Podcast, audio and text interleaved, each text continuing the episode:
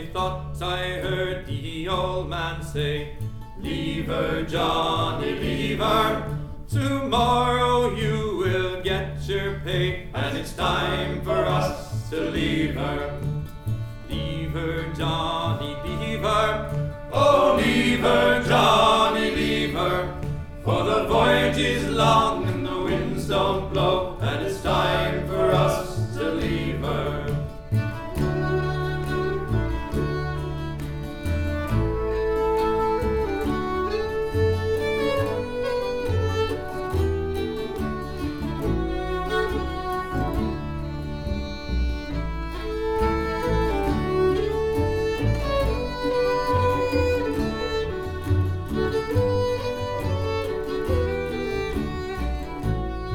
Hallo Crew und herzlich willkommen zu unserem neuen Podcast.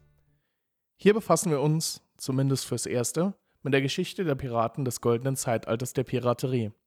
Wir werden berüchtigte Piraten wie William Kidd, Henry Morgan, Henry Avery, Edward Teach, besser bekannt als Blackbeard, oder auch den schwarzen Bartholomew Blackbart Roberts kennenlernen, große Schlachten und Überfälle wie den Überfall auf Portobello von Henry Morgan der Angriff auf Chesapeake Bay von Blackbeard oder den letzten Kampf der Royal Fortune von Blackbart Roberts nacherleben und auch den ein oder anderen Exkurs in die generelle Geschichte der Piraterie unternehmen. Wie entstand beispielsweise das Jolly Roger, das Markenzeichen jedes popkulturell bekannten Schiffes und Captains, die schwarze Flagge, die alle Gegner in Angst und Schrecken versetzte? Warum waren gerade die westindischen Inseln das Anlaufziel der Piraten? Wer waren die Bukaniere? Alle diese Fragen werden wir beantworten. Ich werde versuchen, alle interessanten Themen zu behandeln und freue mich über Vorschläge von euch, was ihr gerne wissen würdet. Kurz zu meiner Person. Ich heiße Max, komme aus dem Südwesten der Republik und bin begeisterter History-Nerd. Für mich sind Piraten schon von klein auf Teil meines Lebens. Entweder wollte ich an Karneval einer sein, meine Eltern überfallen und meine Freunde bestehlen, oder ich wollte im Europapark die Piraten in Batavia immer und immer wieder fahren, um auch noch das kleinste Detail sehen zu können. Für mich sind Piraten eine Faszination, die mich bis heute nicht loslassen wollte. Und ich hoffe, ich kann euch ebenfalls dafür begeistern. Da ich eifriger Hörer englischer Podcasts zum Thema bin, habe ich mir diese als Vorbild genommen, um auch meinen deutschsprachigen Hörern die Geschichte näher zu bringen. Aber fangen wir mal ganz von vorne an. Schließt die Augen und versucht euch einen Piraten vorzustellen. Ist es ein alter, graubärtiger Mann mit Holzbein und Augenklappe, einem Entermesser und einer Steinschlosspistole? Oder doch eher der sehr gut gekleidete Gentleman mit dunklem Teint, langen Locken und Hakenhand? Wenn ich meine Augen schließe, sehe ich Blackbeard. Einen großen, stämmigen Mann mit unzähligen Pistolen an der Brust, glimmenden Lunden im Haar und einem Gesichtsausdruck, der selbst dem hartgesottenen Seebären einen Schauer über den Rücken jagen würde. Wahrscheinlich ist für viele Zuhörer in meinem Alter Captain James Hook das Bild, das sie sehen. Für die Jüngeren unter uns wird es Captain Jack Sparrow sein. Vielleicht denken manche heute immer noch an Long John Silver oder gerade wieder, nachdem sie Black Sails geschaut haben. Die zuletzt genannten Piraten sind alle keine echten, historischen Piraten, die die Meere bereisten. Es sind alle nur fiktive Charaktere aus Buch und Film, die wir über die Jahre kennengelernt haben. Ich glaube, Piraten sind so stark in unserer Popkultur verankert, dass sie schon fast mythologisch gesehen werden. Mich würde interessieren, ob es Kinder gibt, die glauben, dass das Ganze nur Geschichten sind und es sowas in Wirklichkeit doch überhaupt nicht geben kann. Alle fiktiven Piraten sind zwar in keinem Geschichtsbuch zu finden, Allerdings sind sie Karikaturen von wirklich echten Menschen, die vor nur wenigen hundert Jahren gelebt haben. Genauer gesagt Ende 17., Anfang 18. Jahrhundert in der Karibik. Wenn wir über Fluch der Karibik reden, reden wir genau über diese Zeit. Und das ist wohl das, woran die meisten Leute in der westlichen Kultur denken, wenn man anfängt von Piraten zu sprechen. Natürlich gibt es schon viel, viel länger Piraten, sehr wahrscheinlich schon seit dem Beginn der Schifffahrt. Egal wer oder wo Schiffe bewegt hat oder generell Güter transportiert wurden, es gab schon immer irgendwo jemanden, der das Zeug klauen wollte. Egal ob wir von Piraten im alten Griechenland oder Rom, Piraten in China oder Südostasien sprechen, es gab sie schon immer. Es gibt noch heute erschreckende Schilderungen von gefürchteten und berühmten muslimischen Piraten, die das Mittelmeer in Angst versetzten. Aber trotzdem, egal wann und wo man Piraten erwähnt, das Bild bleibt gleich. Ein Mann, bewaffnet mit Waffen des 18. Jahrhunderts, auf einem Schiff des 18. Jahrhunderts, der die Großmächte dieser Zeit bedroht. Man könnte jetzt sagen, dieses Bild kommt von den vorhin geschilderten Büchern und Filmen. Das stimmt so aber nicht ganz. Dieses Bild entstand aus einer Quelle. Ein altes Buch, das mehr oder weniger verlässlich darstellt, was damals passierte. Keiner weiß bis heute so genau, wer das Buch geschrieben hat. War es wirklich irgendein Captain oder war es doch nur irgendein Autor? Wir wissen es nicht. Es gibt viele Vermutungen, die mittlerweile aber so ziemlich alle widerlegt wurden. Das spielt jetzt und heute aber auch nur eine untergeordnete Rolle. Jedenfalls nannte sich der Buchautor Captain Charles Johnson. Das Buch, von dem wir hier sprechen, nennt sich im englischen Original The General History of the Robberies and Murders of the Most Notorious Pirates oder in Deutsch Eine allgemeine Geschichte der Räubereien und Morde der berüchtigsten Piraten. Der deutsche Titel des Buchs wurde vereinfacht und nennt sich nur noch Der Schauplatz der englischen Seeräuber. Männer wie Robert Louis Stevenson, der die Schatzinsel geschrieben hat, hat dieses Buch gelesen. Vielleicht wusste er sogar, wer es wirklich geschrieben hat. Oder er war es selbst. Um es weiter auszuführen.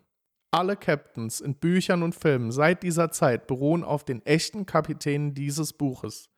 Es gibt keine Quelle, die unsere moderne Sicht auf Piraten mehr beeinflusst hat als dieses Schriftstück, das mittlerweile ungefähr 300 Jahre alt ist.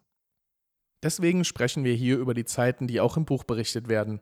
Die Zeit, die seit diesem Buch und auch schon im Buch selbst als das goldene Zeitalter der Piraterie beschrieben wird. Das goldene Zeitalter hielt nicht sehr lange an. Wir sprechen hier von circa 30 Jahren Anfang des 18. Jahrhunderts. Natürlich gibt es in diesem Buch mehr als nur ein paar Ungereimtheiten. Wahrscheinlich ist es genauso ein Werk der Fiktion, wie wir es heute kennen. Aber es ist und bleibt nun mal die beste Quelle für den größten Teil aller Geschichten, die wir über diese Zeit haben. Auch wenn ich selbst lange an den Mythos Pirat geglaubt habe, der noble Mann, unnahbar, der keine schlechten Züge an sich hat, werde ich versuchen, diese popkulturellen Legenden hier aufzuklären. Ich glaube, es ist an der Zeit, euch, der Crew, den Zuhörern, zu zeigen, dass Piraten genau das nicht waren. Sie waren zum größten Teil gewalttätige, grausame Männer, die absolut furchtbare Dinge mit ihren Mitmenschen und Gegnern getan haben. Natürlich gab es auch andere Piraten, die sich gerne als die Robin Hoods ihrer Zeit gesehen haben und christliche Werte vertraten. Sie waren stolz darauf, keine unnötigen Morde zu begehen. Natürlich mussten zwischendrin mal Leute sterben, dann aber nur die nötigsten. Oder sie waren stolz darauf, niemals einer Frau Unrecht zu tun oder ihre Ehre zu verletzen. Das waren die besseren Piraten, zu denen man auch aufsehen kann. Diese Piraten kennt aber so gut wie keiner. Und wirklich interessant über sie zu sprechen ist es auch nicht. Ich werde versuchen, die popkulturell bekannten Figuren mit den historischen in eine Reihe zu stellen und ihre Gemeinsamkeiten herauszufinden. Aber am Ende des Tages will ich das Hauptaugenmerk auf die Realität der Piraten der Karibik legen. Ich will euch aber nicht nur die Geschichten der einzelnen Piraten vorstellen, sondern auch darüber sprechen, wie sie zu dem geworden sind, was sie waren, was ihr Antrieb war, gegen wen sie vorgegangen sind und was ihre Welt zu der gemacht hat, wie wir sie heute kennen.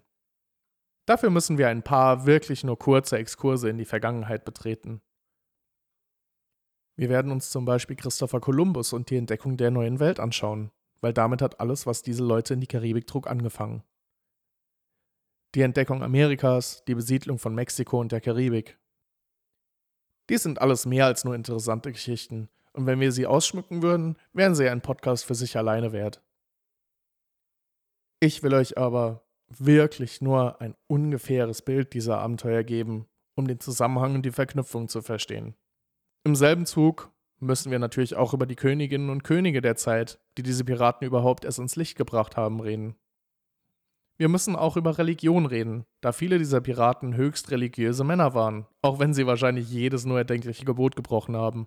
Aber in ihrem Kopf haben sie trotzdem für einen religiösen Grund gekämpft.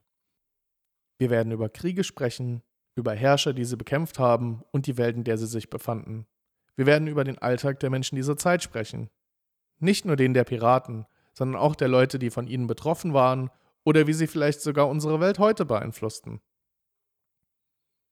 Man muss immer bedenken, diese Menschen waren fast alle arm und lebten in einer Welt, die von Königinnen, Königen, Lords und Päpsten regiert wurde.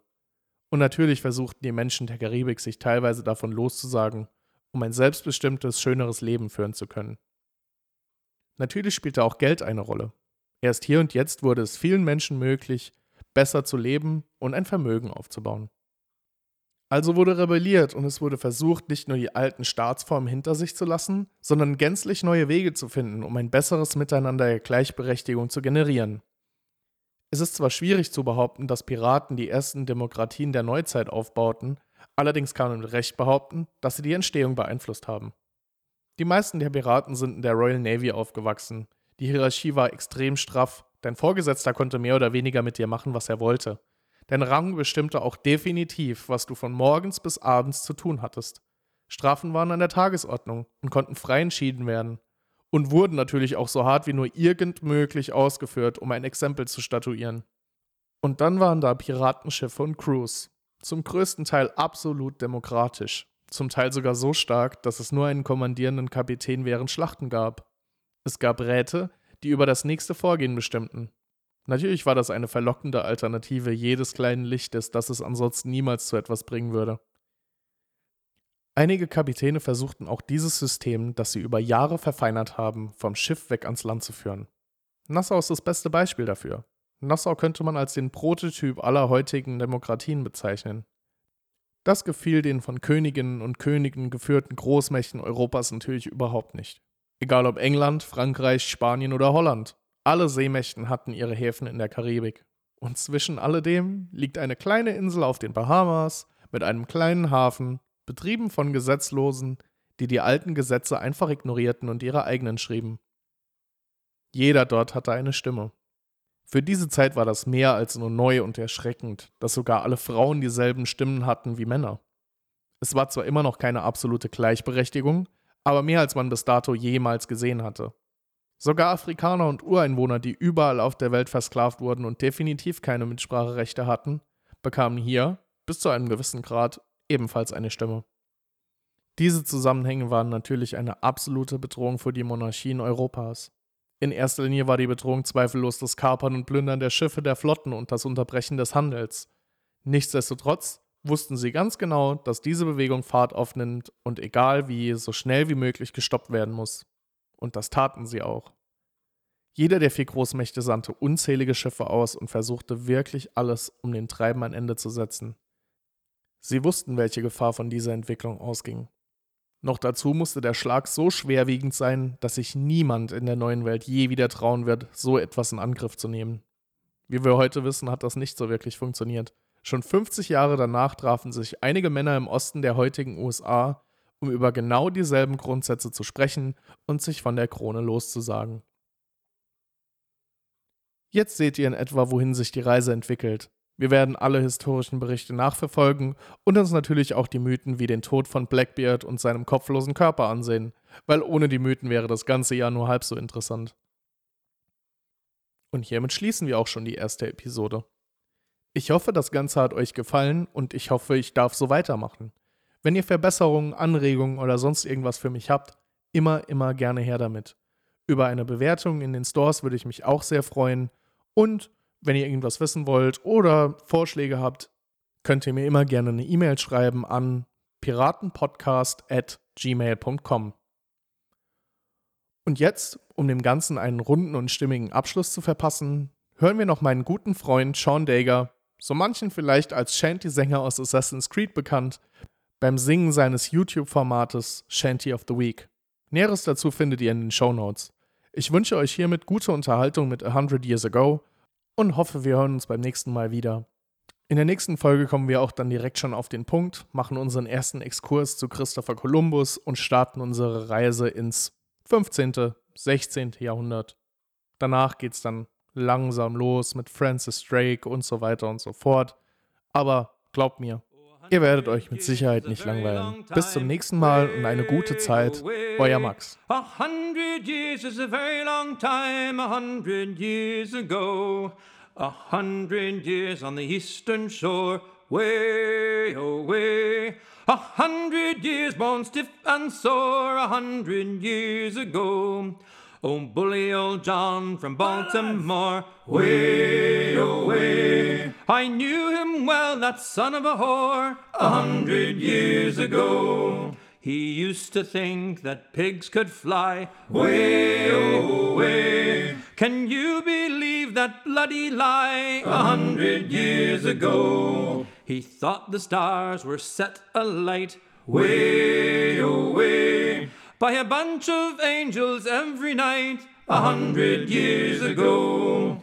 Oh, bully old John, I knew him well, way oh, away. But now he's dead and he's gone to hell a hundred years ago. He's dead as a nail in the lamp room floor, way oh, away. He won't come bothering us no more a hundred years ago. A hundred years have passed and gone, way away. A hundred years since I made this song, a hundred years ago. It's time for us to go. All right, boys.